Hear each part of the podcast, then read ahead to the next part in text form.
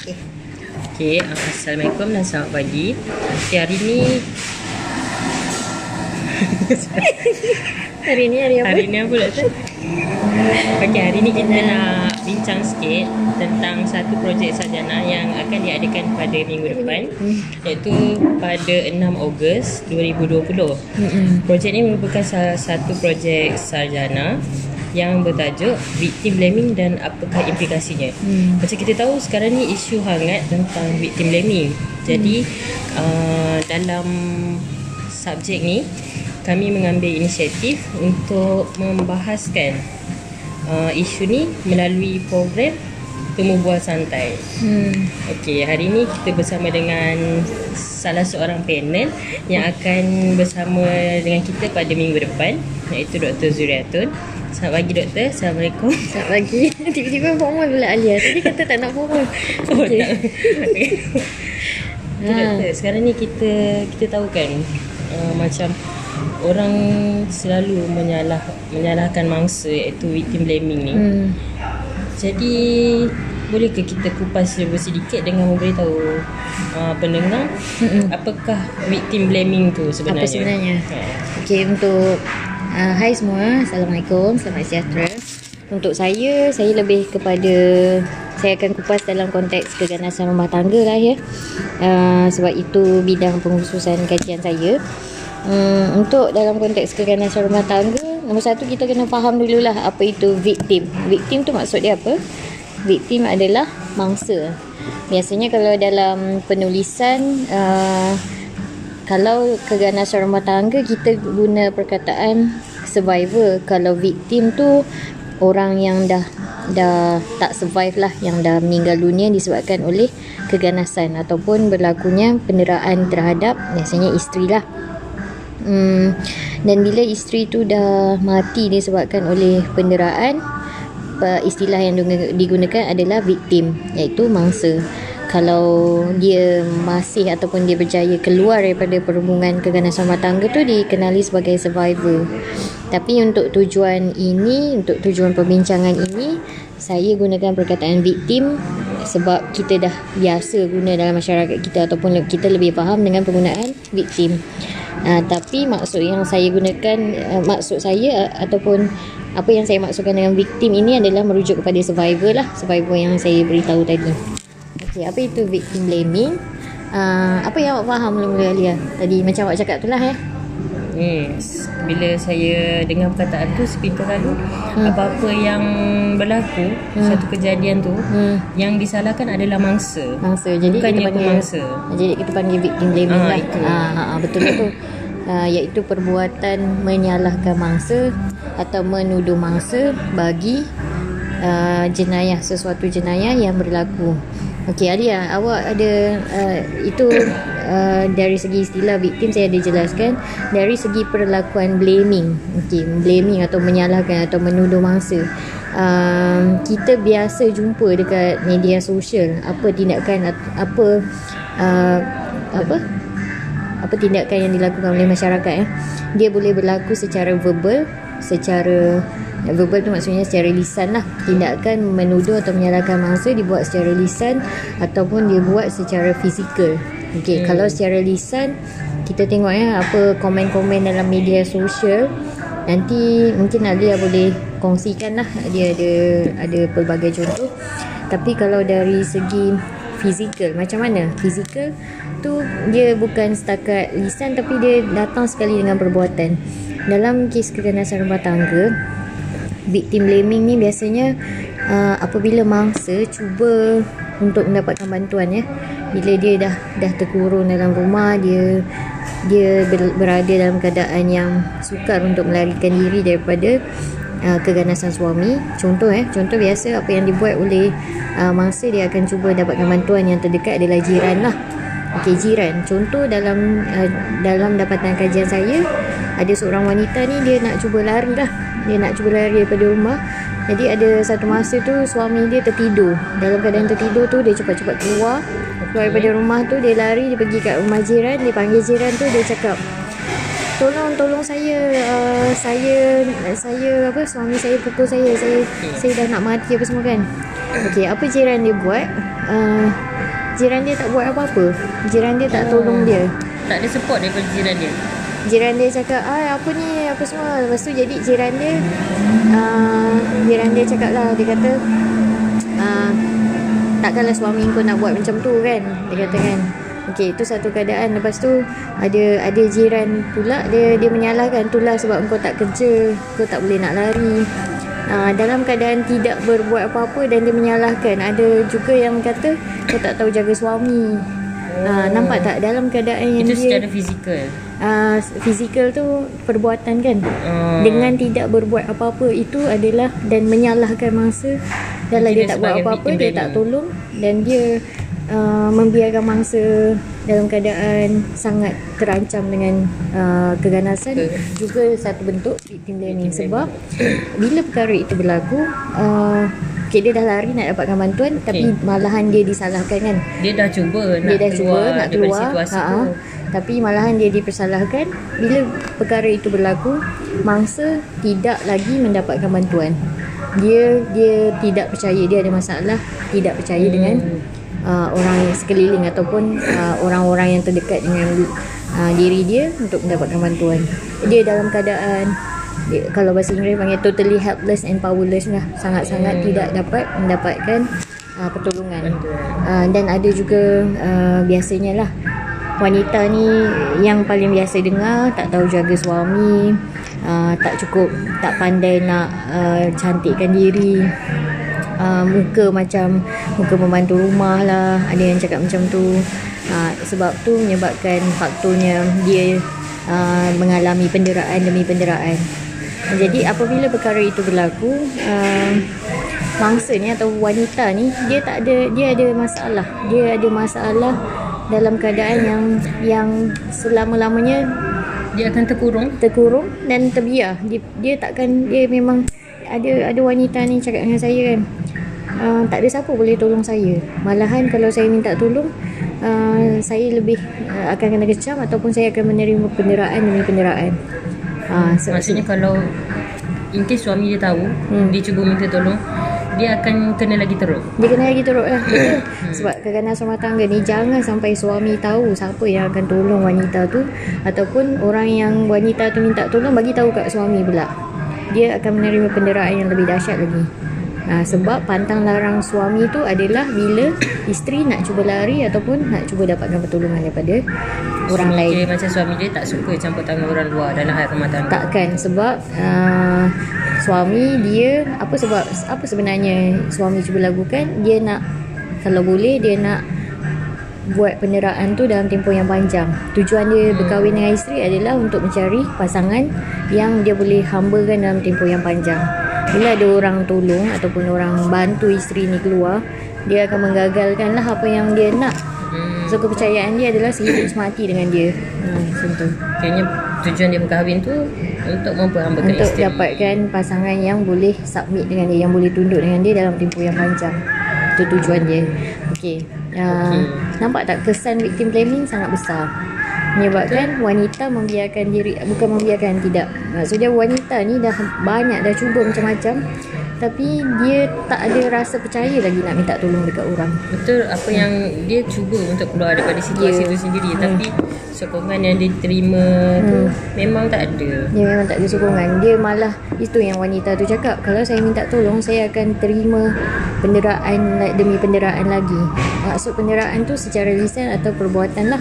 Secara lisan dari orang lain Yang menyalahkan dia Atau secara perbuatan yang Mengatakan bahawa Dia eh, Yang membiarkan penderaan itu tu berla- berlaku. Hmm, Kan? betul. ha, Sebab tiada pertolongan berlaku. Dan kalau Ada juga keluarga yang Malahan mendera lagi isteri tu Okey, uh, suami ni biasanya dia sangat licik tau untuk menyembunyikan kekejaman dia.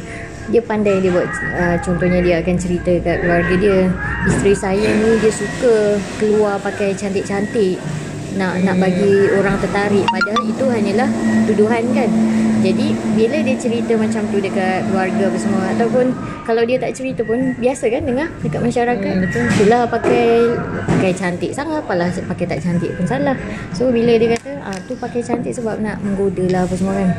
Jadi sampai satu tahap keluarga tu sendiri keluarga isteri tu eh keluarga suami ataupun keluarga isteri tu sendiri sampai tak ada yang gunting-gunting baju wanita tu sebab dia kata ha ni sebab kau pakai macam ni kau tak tahu nak jaga diri kau sebab tu kau kena dia cakap macam tu lah ha. Jadi maksudnya doktor sekarang ni uh, suara lelaki tu hmm. sekarang ni dalam masyarakat lebih di, didengari lebih Betul. didengari daripada sebenarnya suara bukan wanita. sahaja dalam masyarakat eh. dalam mahkamah pun suara lelaki lebih didengari Hmm, gender bias ya doktor. hmm. Betul tak? sebabnya sebab tu kita sebab tu adanya istilah gender based violence iaitu keganasan berasaskan gender. Hanya dari antara lelaki dengan perempuan lelaki yang paling banyak menerima kekejaman keganasan sebab disebabkan oleh masyarakat yang lebih memberi hak keistimewaan kepada satu-satu uh, gender lah. Dan dalam masa yang sama dominasi tersebut menyebabkan wujudnya uh, penindasan untuk satu gender yang lain iaitu wanita Hmm. Ah, Alia, apa contoh-contoh victim blaming dekat social media yang awak baca? Okey, uh, kan baru ni yang isu ada seorang influencer media sosial ni hmm. melalui Instagram dia bagi tahu hmm. uh, pakaian ni akan menyumbang kepada uh, berlakunya kejadian rogol. Jadi kita tengok respon masyarakat Hmm. yang menyokong apa yang influencer tu cakap Victim blaming lah. Ha, menyokong victim blaming ni yang pertama uh, apabila wanita ni buka aurat eh buka aurat dia akan menaikkan nafsu lelaki contohnya Hmm. lepas tu uh, lagi satu kerana wujudnya lelaki yang tak jaga syahwat habis semua lelaki kena statement Uh, Aki betul. Tetapi tidak boleh deny semua statement. Senang cerita dua-dua jantina ni jagalah syahwat dan aurat. Kan senang. Even kalau perempuan tak jaga syahwat pun boleh jadi cabul Lelaki juga boleh je Oh itulah bahasa media dia. sosial ya doktor. Susah nak baca. Yang Ah, senang baca. Yang senang baca macam ni lah pendek Ini ada kucing ni, kucing. Ha ni. Ka, ha, Memang patut pun kena rogol Siapa suruh pakai ketat-ketat Hmm. Lagi satu Kalau perempuan pun pakai macam meminta Macam mana lelaki tak rasa nak memberi Hmm. Lagi satu yang kita rasa ni Kucing pun takkan tolak ikan depan mata Ha, okey. Saya saya nak saya cuba nak fahamkan uh, adakah wanita tu adakah seseorang tu kan ada ayat tu kan okay. kalau minta pakai macam meminta ha, Betul Kalau perempuan pun pakai macam, Macam minta Macam meminta. mana lelaki Okey. tak rasa nak memberi Dia kata macam meminta. Itu adalah pandangan seorang mata da- dari kacamata pelaku kesalahan ataupun penjenayah dalam konteks. Yes. Kalau dia lelaki, dia bukan kategori lelaki tersebut, dia takkan lihat seseorang wanita yang memakai dengan cara pakaian macam mana pun uh, dia takkan lihat sebagai meminta. Okey? hmm, Betul Ha, nampak tak? So itu adalah persepsi dari seorang yang pervert bagi saya. Sebab kalau dia dia bukan lelaki yang sebegitu, walau macam mana pun Orang tu orang berpakaian perempuan tu pakai, dia takkan lihat sebagai meminta. Ha, nampak tak Hmm. dari segi uh, itu adalah uh, kesilap uh, itu pemikiran-pemikiran uh, yang dipanggil sebagai uh, pelaku kesalahan atau pelaku jenayah lah dalam konteks jenayah rogol atau jenayah keganasan rumah tangga. Uh, kalau dia lihat be- begitu itu tidak bermakna kenapa pula mangsa yang salah. Hanya disebabkan oleh pemikiran-pemikiran dia yang pervert ataupun yang melihat dalam konteks um, apa seperti ada niat untuk melakukan jenayah kan hmm, Betul Ha, so pakaian perempuan tu takkan ada wanita dia pakai sesuatu tu untuk tujuan untuk meminta dirogol.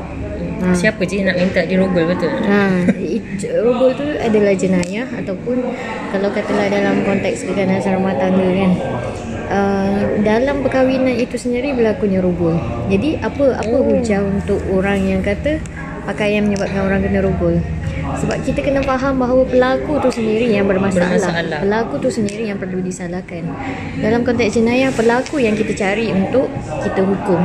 Kan? Kenapa masyarakat nak salahkan uh, mangsa? Sedangkan mangsa apa yang berlaku pada mangsa bukan bukan saja selepas kes rogol ataupun selepas penderaan yang berlaku pada mereka menyebabkan mereka trauma tetapi uh, stigma masyarakat tu sendiri mewujudkan satu suasana yang uh, berlakunya keganasan ataupun penderaan psikologi yang tidak berhenti kepada mangsa. Hmm, betul. Itu adalah suasana yang tidak sihat dan menyebabkan mereka sukar untuk uh, untuk membina daya tahan dari trauma tersebut. Hmm. Apa Contoh yang perlu- macam kalau kita bawakan macam contoh uh, orang perempuan tu dirogol Hmm. dan masyarakat tahu yang dia dirogol. Hmm. Di, kiranya persepsi stigma masyarakat ni dia akan menyalahkan mangsa tu sendiri. Yes. Dan benda tu akan berterusan. Benda tu berterusan akan menyebabkan trauma dia makin teruk, akan dia menyebabkan masa sukar untuk uh, mempercayai orang lain, ada masalah percaya, lepas tu susah nak move on dengan kehidupan. Dia, Dia, dia rasa macam uh, dia, contoh dia buat report. Hmm. Dia buat report tu satu benda yang salah. Betul. Dia, dia, Dia buat rasa report. macam Okay, bila dia buat report semua orang tahu yang dia Ah. akan jadi mangsa. Ah. Jadi benda tu dia rasa macam dia akan buat satu tindakan yang salah. dia rasa tindakan Ah, dia, dia- salah. tindakan lah. dia salah. Ah. Padahal tindakan tersebut untuk bantu diri dia betul Ah, tak? betul. Mencari pesalah. Tapi stigma masyarakat ni memang Itu sebab awak bayangkan eh dekat kajian uh, apa selepas peperangan di Palestin dengan uh, di Palestin eh antara apa yang tentera Zionis buat kat dia uh, peperangan eh mangsa peperangan adalah uh, penduduk Palestin. Sedangkan uh, ada ada dapatan kajian yang menunjukkan bahawa kalau kanak-kanak yang selepas peperangan tu trauma yang bagi terapi ni adalah menggunakan uh, ideologi barat tak sensitif kepada agama dan budaya masyarakat Palestin itu adalah satu bentuk kekejaman. Penindasan faham tak? Orang tu nak tolong nak bagi terapi dia dah trauma kan kanak-kanak tu. Tapi cara dia bagi terapi menggunakan modul barat itu adalah satu kekejaman. Dipanggil double violence. Apatah lagi kalau dah memang secara nyata dia dah mangsa dia, dia dah trauma malahan dikata lagi di, disalahkan lagi ha, itu hmm. kekejaman yang lebih dahsyat lah. Lebih teruk lagi daripada kan yang tadi tu terapi pun dah katakan kekejaman kan sebab tak tak tolong dengan betul. Apatah lagi tomahan. apatah lagi tumahan Ha, stigma kan. Ha, apa apa benda sepatutnya kita ada sokongan terhadap mangsa kita banyak kalau kita tengok negara-negara yang dah maju ni dia ada victim support group. Ada ada uh, pekerja sosial datang rumah bagi sokongan psikologi dia akan cakap uh, apa untuk bantulah dia punya emosi psikologi semua kan. Okey doktor, sekarang ni uh, saya rasa cukuplah uh, kita bagi teaser sikit hari Ah, ni. Kita, sambung lagi minggu lagi. depan. minggu depan bila tu Alia 6 Ogos 6 Ogos. kita akan bagi tahulah masa eh Ha, kita akan beritahu masa nanti kita update semula. Hmm. So kita harap boleh jumpa minggu depan lah. Okey, minggu depan ada siapa lagi nanti? Okey, kita akan bawakan dua orang lagi panel. Hmm. Seorang kita akan bawa uh, pegawai penyiasat daripada bahagian jenayah seksual wanita ni Mm-hmm. dan lagi seorang kita bawakan kaunselor bahagian seksual wanita ni Ah, mungkin banyak input tu yang kita dapatkan. Jadi jangan lupa eh 6 Ogos 6 Ogos kita akan maklumkan masanya bila masa kita akan jumpa di Online Google. Meet Google Meet. insyaallah Google Meet Okey. Okey. Okey, Jumpa lagi Assalamualaikum. semua. Assalam.